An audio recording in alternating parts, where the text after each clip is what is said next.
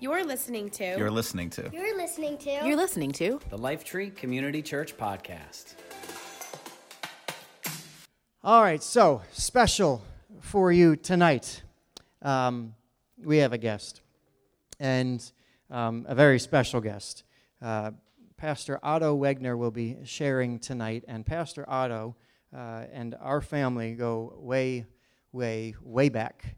Um, 30, well, I think it was 38 years ago uh, when I was five, uh, somewhere around there, that uh, my parents took a position as uh, youth pastors, right? Youth pastors at Bethany Church in Wyckoff, New Jersey, and the pastor there was Pastor Otto and his wife Pat and their family, and uh, so we we go way way back, and over these past few years, I've been able to stay in, in contact with Pastor Otto, and uh, so deeply grateful for the wisdom, the mentorship, just the the influence that he has been so many good books. He's a book guy. I'm always leaving his house with a book, so you know we speak that same language, and uh, it's just a privilege and an honor to have him here tonight to share with us his heart so many years in pastoral ministry, more than I've been alive. And, uh, and Pastor Otto has a heart for planting churches as well as pastoring. He, I've had, when I taught a class at Valley Forge, I actually brought him in uh, to, to teach the class, and I took more notes than the students. Um, really sincerely believe you are in for uh, just the word of God from, from this man. And I'm so grateful that he's been willing to come share. So, Pastor Otto, would you come and can we give him a good Lifetree welcome?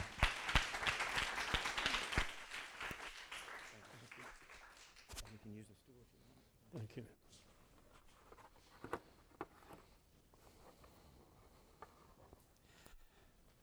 Well, thank you for coming. I assume that none of you knew that I would be here, or you probably wouldn't have come. But it's. Uh, you get to be my age, kind of surprised that uh, that you can still walk around. Uh, you almost stole one of the most important lines when you started talking about being quiet. I'm uh, still processing the loss of my wife. Um, back in July, 55 years, five months ended. And her favorite chorus was the one that Jen started the service with. But I'll, I'll be all right.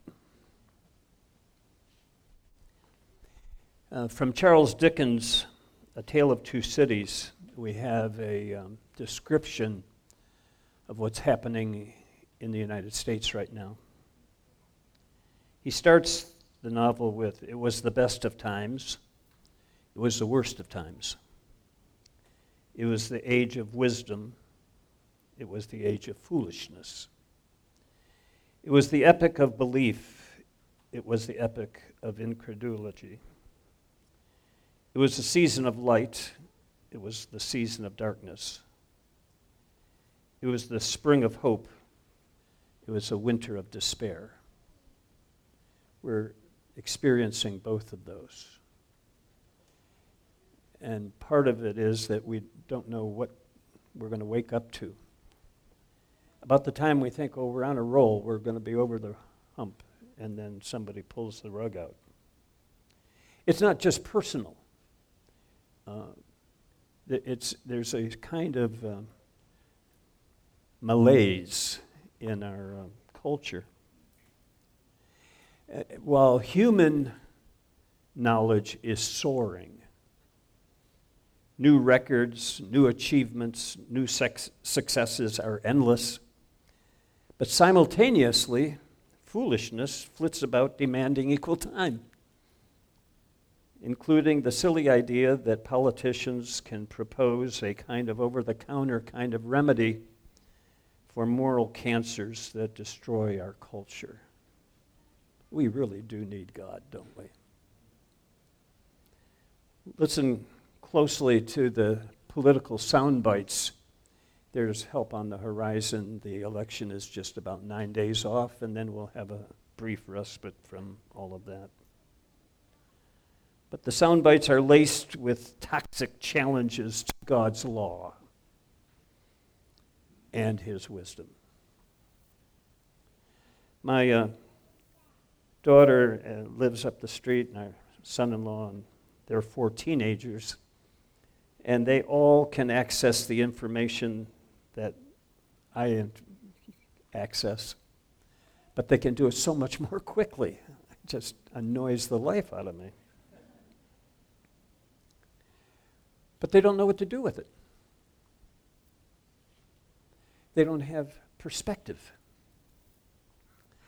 I go to Wawa usually on Sunday morning to buy a Philadelphia Inquirer. And, um, not because it has a lot of good news in it, but it has the New York Times crossword puzzle, and I do that Sunday afternoon. And, uh, Wawa trains their staff really well. I walk in and, uh, well, morning, how are you, sir? And then you would have just thought the circus arrived, but I, I test those well meaning people. They're all about 19 or 20 years old. I said, Well, I'm, I'm really doing quite well if it just wasn't that I was so old. Oh, you're not old. You're just. And um, I said to one of those 19 year olds, Have you ever heard of Franklin Delano Roosevelt? And just from the look on her face, I knew that she didn't get better than a D in American history. she just didn't have a clue. She said, I think I heard of him. So I was in a playful mood. I usually am. I said, Well, he was president of the United States when I was born. And she said, Oh. She was sizing me up for. I said, You have heard of Abraham Lincoln, haven't you? And she, Oh, yeah, yeah. Well, Del- Delano Roosevelt was after him, but there were several in between, and she was very relieved to know that. See, knowledge can be a kind of intoxicant. It's a turbocharger for egos. If I know, I can gain the edge on others that don't know. But information is never enough. Wisdom is knowing what to do with the knowledge. And, and wisdom separates the sage from the fool. Uh, Solomon wrote in Proverbs 28 When a country is rebellious, it has many rulers, but a man of understanding and knowledge maintains order. A little bit later in the chapter, it says, If anyone turns a deaf ear to the law of God, even his prayers are detestable.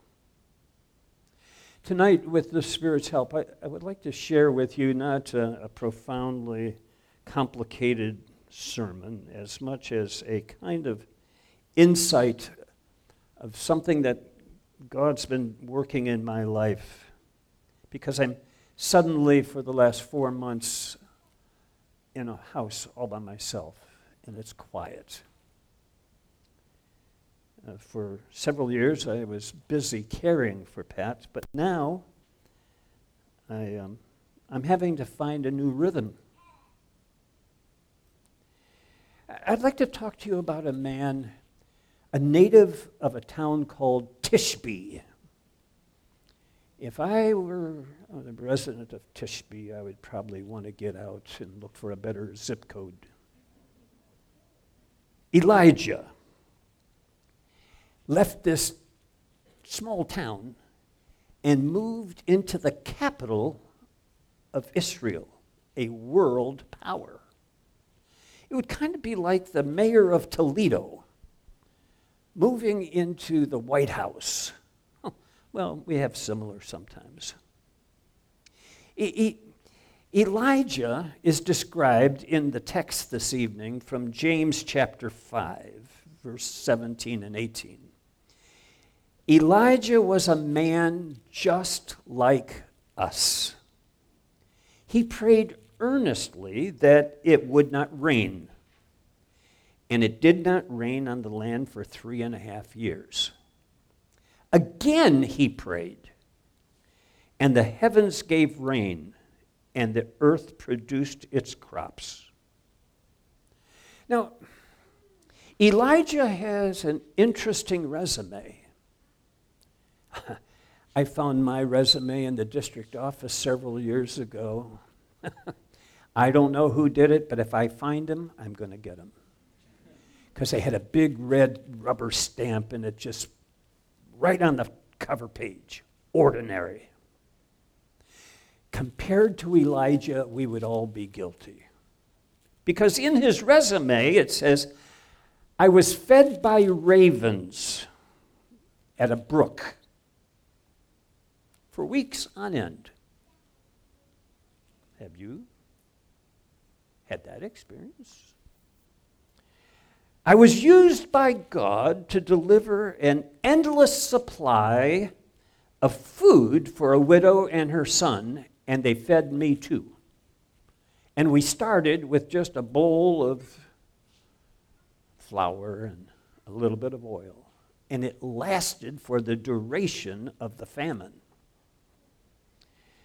Uh, the widow's son died, and I raised him from the dead. I endured a, dead, a day long contest with the, some prophets that were demonized. They were full of the devil. They danced and cursed and cut themselves and screamed, hoping that their God, a fertility God, would come down and set their altar and the slaughtered calf on fire. I, I listened to that all day long. And then I said, okay, enough of that. And I started gathering stones and I rebuilt the altar of God. I enlisted a few helpers, and three times they brought buckets of water and they filled up a trench full of water just so that everybody would know that uh, lightning didn't strike. And then I prayed a simple prayer. O Lord God of Abraham, Isaac, and Israel, hear me, O Lord, hear me, and let this people know that you alone are God. And fire came out of heaven, and it licked up the water, and it consumed the altar. And then I told the people, You see those guys running, those 450 prophets? They're running. Go get them. And I killed them. He did all that in one day. That's a portfolio for some people's lifetime. And then he ran, outran the king's horses. He did it all in the same day. And uh, he left the earth in a whirlwind. He never had a funeral. He just, he's gone. And then he made a couple appearances with Jesus, and he was, he's really quite an amazing guy. And he is described by the Holy Spirit as a man just like us. Have you ever considered what the potential is if we would pray and ask God, where do I fit? Where do I belong? Why did you make me?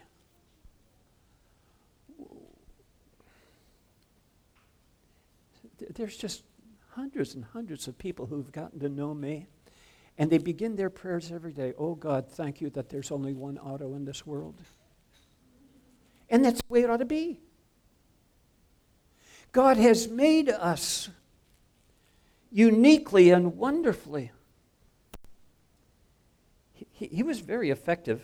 Uh, Eugene Peterson's uh, translation of the scriptures, the message, 1 Kings chapter 18, the moment Ahab saw Elijah, he said, So it's you, old troublemaker. It's not I who have caused trouble in Israel, said Elijah, but you and your government. You've dumped God's ways and commands and run off after the local gods, the Baals. There, there's a lot more to Elijah. But I just wanted to set the, uh, the stage so when the actors come, they have a place to sit and you can imagine what's going on. Now, we have two daughters and a son. My son is a little different than most folks. Um, in fact, uh, he, he really is only one of a kind. Fortunately, he looks like his mother, so that's, that was an advantage for him. The, the rest of us ring the doorbell and we wait for somebody to come to the door. Jonathan rings the doorbell. He thought, ah, let's have some fun. And so he goes and climbs in the kitchen window. He's always been like that. One night, we were finishing dinner, and our routine was that after dinner, especially if I had a board meeting or something at night, we would, before we cleared the table even, we would read the Bible and pray. Jonathan had already spilled every liquid on the table, had dropped food all over the place. He, he was too tired to be awake, and he knew it, and he was just making life very, very miserable. And so I said, Jonathan, go get the Bible. We're going to read the Bible, we're going to pray, and you're going to bed. He went and got the Bible, and when he sat down, he said, Dad, could I ask a question? And no. No, you're going to bed. I know a stalling technique when I see it. And he said, Well, Dad, just one. No, no, no, no, you're going to bed. Dad. Uh, back then, he still had a lot of hair and it was blonde and he had blue eyes. And he just looked up at me so pathetically. Just one, Dad. And I'm only half as mean as I look. And I said, Okay, just one. And he said, Dad, when God talks to you, what does he sound like? I had a board meeting that night. I don't know what we did because I'm trying to. 40 years later, I'm still trying to answer that question. My message is simple it's not a theological discourse.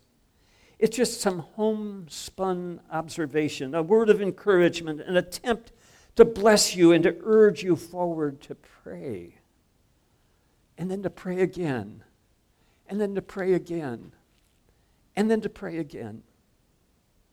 And the first thing that I've observed is that when we pray, we must listen.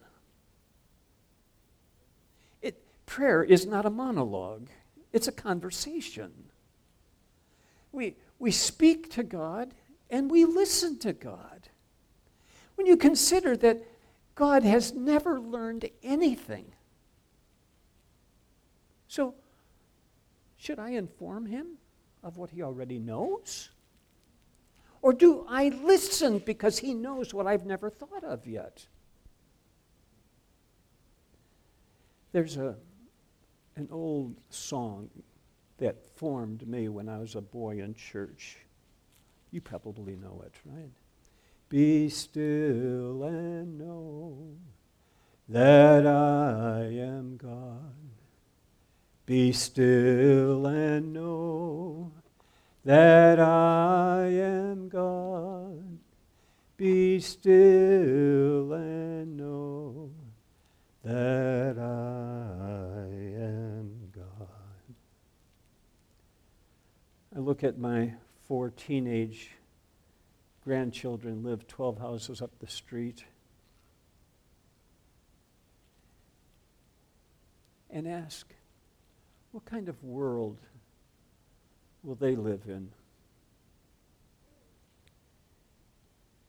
And so I'm teaching them the chorus how to listen for God, how to be still, to reflect, to remember, to rejoice to just be content and know. You see, Israel was teetering on the edge of God's judgment. They had been filling up this huge vessel with their belligerent angry rebuke of God's ways by serving fertility gods. And we're doing the same thing.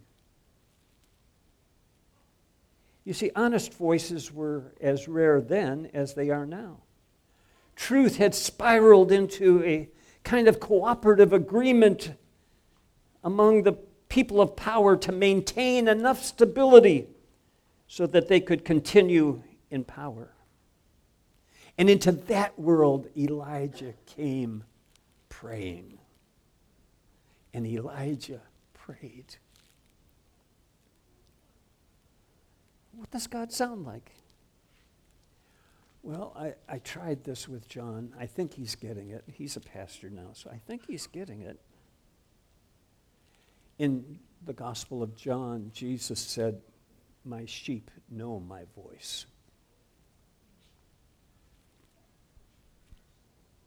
I don't need caller ID when my son calls.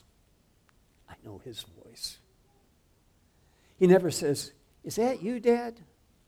He knows.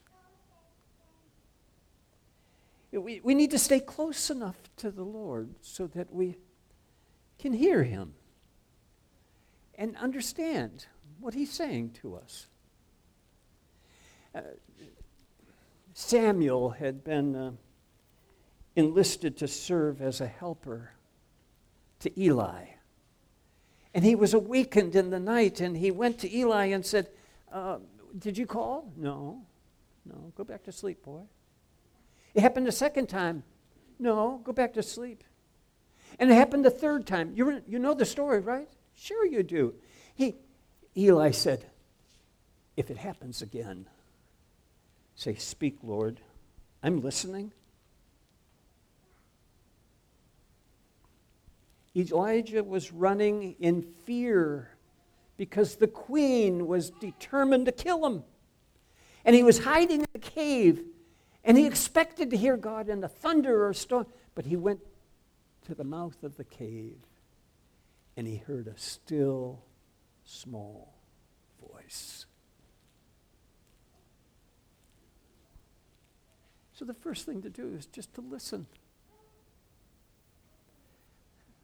I'm, I'm embarrassed with how many times I went into the presence of God and He welcomed me and He's always glad to hear my voice. I know He is. And I started telling Him things that I thought He ought to do. Consider that. Hmm? The second thing is to understand that prayer is not some sort of a dutiful activity that uh, you kind of get out of the way at the beginning of the day so that things will go better for you. But it's really a place of wrestling, struggle, where God's will and my will have to come into agreement. And I'm discovering that His will doesn't change very much, which lets you know what happens to mine. You see, the prophet's words have never been retracted. It's not by might nor by power, but by my spirit, saith the Lord of hosts. The, the Spirit of God says, Boy, you need to change your spirit. You need to adapt to my holiness. You must apply the things you've learned to pleasing me. You see, grace and mercy and gentleness and patience. All of the attributes of God are employed in the process of making Jesus' work and his words convincing to us, or we stumble around in darkness. Man's instinct is to take charge, to define terms, establish plans but Jesus is slow to employ copycats. He doesn't have a template so that uh, Pastor Dan and, and, and, and you, brother, are the same thing. But he has marvelously put together millions of pieces to make a mosaic that is pleasing to him. And He's making everything work together for good to those that love Him until we all begin to look like Him, for whom He foreknew, He predestined to be conformed to the image of His Son. He wants us to be as He is.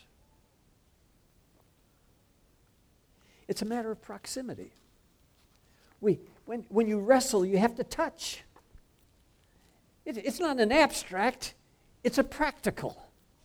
To, to wrestle in prayer is to come close to Jesus and allow Jesus to mold and to turn us and to make us as He is. I was preaching in uh, the Canary Islands a long, long time ago. And I was uh, repeating the story of a, a, physics class. My uh, interpreter was uh, a great missionary, Anthony Giordano, just one of my heroes. And he did not know what a tuning fork is. All he knew was a dinner fork. So I'm talking about my physics class and how the physics teacher had two tuning forks that were of the same frequency, and it looked like a hockey puck on his desk. And he rapped the one tuning fork and it started to vibrate, and he took the other tuning fork and just held it close. And the two forks resonated together. If you didn't know that, you flunked his physics. Hmm? It's, a, it's a great, great illustration of what happens if, when we pray, we just come close enough to Jesus until our heart begins to beat like his heart until his thoughts and our thoughts are in agreement, where his will and ours have no conflict as we surrender, as we give in and allow him to shape who we are. Jacob wrestled with the angel of the Lord on the evening before he was going to meet his brother Esau and had a name change, and he walked with a limp after that because he wrestled Jonah struggled with his bias, his hatred for Nineveh, and he even ran away from God. But God brought him back, and he will to us. Peter heard a scalding rebuke just days before the cross when Jesus said, Get behind me, Satan. But he got close enough to Jesus in the upper room. And Jesus breathed on him the Holy Spirit, John 20, 22. It's, it's, it's in the book. And on Pentecost, he preached who Jesus is and what he's done and how he resurrected from the dead to some of the same people who just seven weeks before screamed, Crucify him crucify him. Something happens when we come close enough to Jesus to wrestle his will and my will. We come face to face and heart to heart and mind to mind. God's mouth, my ear. My mouth, God's ear. And something wonderful happens. So Elijah prayed. And then he prayed again. You see, people that pray like Elijah are rain stoppers and rain makers. They pray and they pray again. They uh, dare to practice a bit of polite um, rebellion because institutions try to dictate what we're going to be like, and you have to say, Well, thank you. I, I enjoy your wisdom and all, but this is what God said to me. And do you know how audacious that is?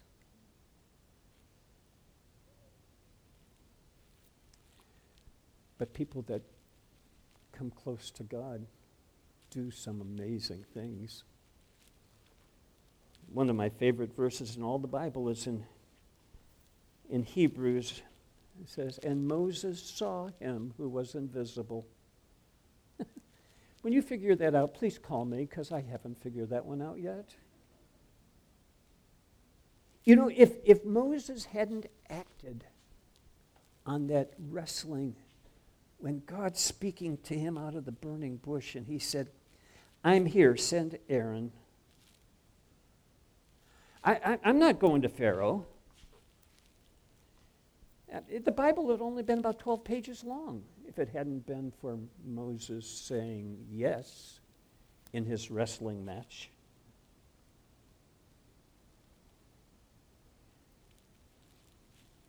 I, I'm just about done, Dan. It was 1956. I was a 12 year old boy when five young married men, between them, they had eight or nine children, and one of their wives was pregnant. They had made a pact. They had heard from God. Most of them were students or recent graduates from Wheaton College. V. Raymond Edman was the president of the college, and he was a missionary and preached missions in chapel every week. And they committed to bring the gospel to a tribe of cannibals in the Ecuadorian jungle. You know the name Elisabeth Elliot? She was the widow of one of those men. Oh, uh, I'm sure some people thought, just what a, what a terrible waste of life. My brother, sister, and I would go to, back then they called Christ Ambassador rallies, CA rallies. Pack a bus full and go across the city of Detroit. Uh, that, that only happened once a month. We were young, we wanted to do stuff, so there was another group called the Holiness Youth Crusade. And so we'd go on the off weeks to that. And we got, beginning at that point, we were inundated with the message God's calling. You can look in almost every denomination, there's a spike of new enlistees, people my age, that heard. That's why it's so important that you tell your story about how you met Jesus and allow others to come close. It's not a coincidence, it's not a mistake that my sister married a pastor, my brother's a pastor, and I was a pastor. And we all regret that God didn't ask us to be missionaries too, but maybe in the next life we will. Hmm. Now, finally, and, and this last part is just two or three lines long. It's where I give you an opportunity, and I take the opportunity to again pray like Elijah. He prayed. And then he prayed again. It, it, the prayer meeting is open ended. There's never a benediction, there's never a doxology, it just goes on. These meetings between the eternal and those of us that are bound in time. The, the, the, meeting between the one that is sovereign and knows all and those of us that just are a speck in time who know almost nothing. We come face to face, heart to heart. My brother calls me every morning around 8 o'clock. He's, he, the, my sister and I were much brighter than my brother. When we discovered that it never gets warmer in Michigan in the winter, we left. He stayed. He calls. And we talk about those wonderful sovereign moments when we met face to face. We didn't know that you could go from the pew to the parking lot. We thought the escape route was you go from the pew to the altar to the parking lot. That was the escape route. I can still feel the weight of my father's arm around me at the altar. when he would pray with a heavily accented German English. O oh God, we have heard your word. Do not let my sons or me listen and not do what you've asked us to do. So teach us your ways, Lord. Show us how to live. When missionaries came, we sang the song. It may not be on the mountain height or over the stormy sea. It may not be at the battle's front, my Lord will have need of me.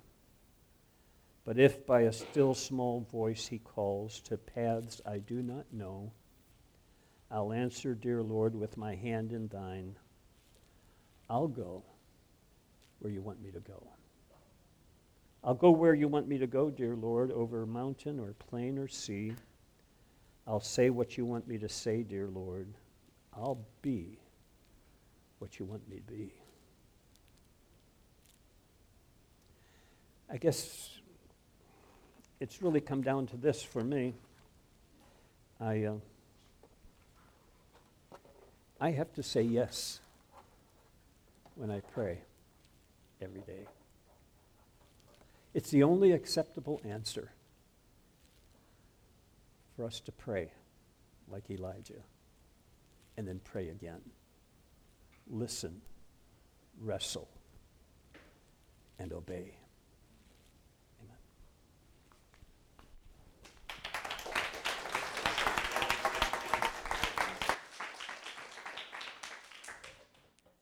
Thank you so much, Pastor. I appreciate that. And uh, yeah, just good, good words, good wisdom there. Encouragement to pray to all of us, no matter what you're going through. Um, so many good things in there. Listening, listening, we do really well in New Jersey. Um, you know, it's one of those gifts that we have. You know, quick to listen, slow to speak. Sounds just like all your neighbors. Um, well, now you know what to pray for your neighbors that they will be quick to listen. But uh, no, sincerely appreciate that. Listening, wrestling, man, those are some hmm, simple words, but just not easy to apply.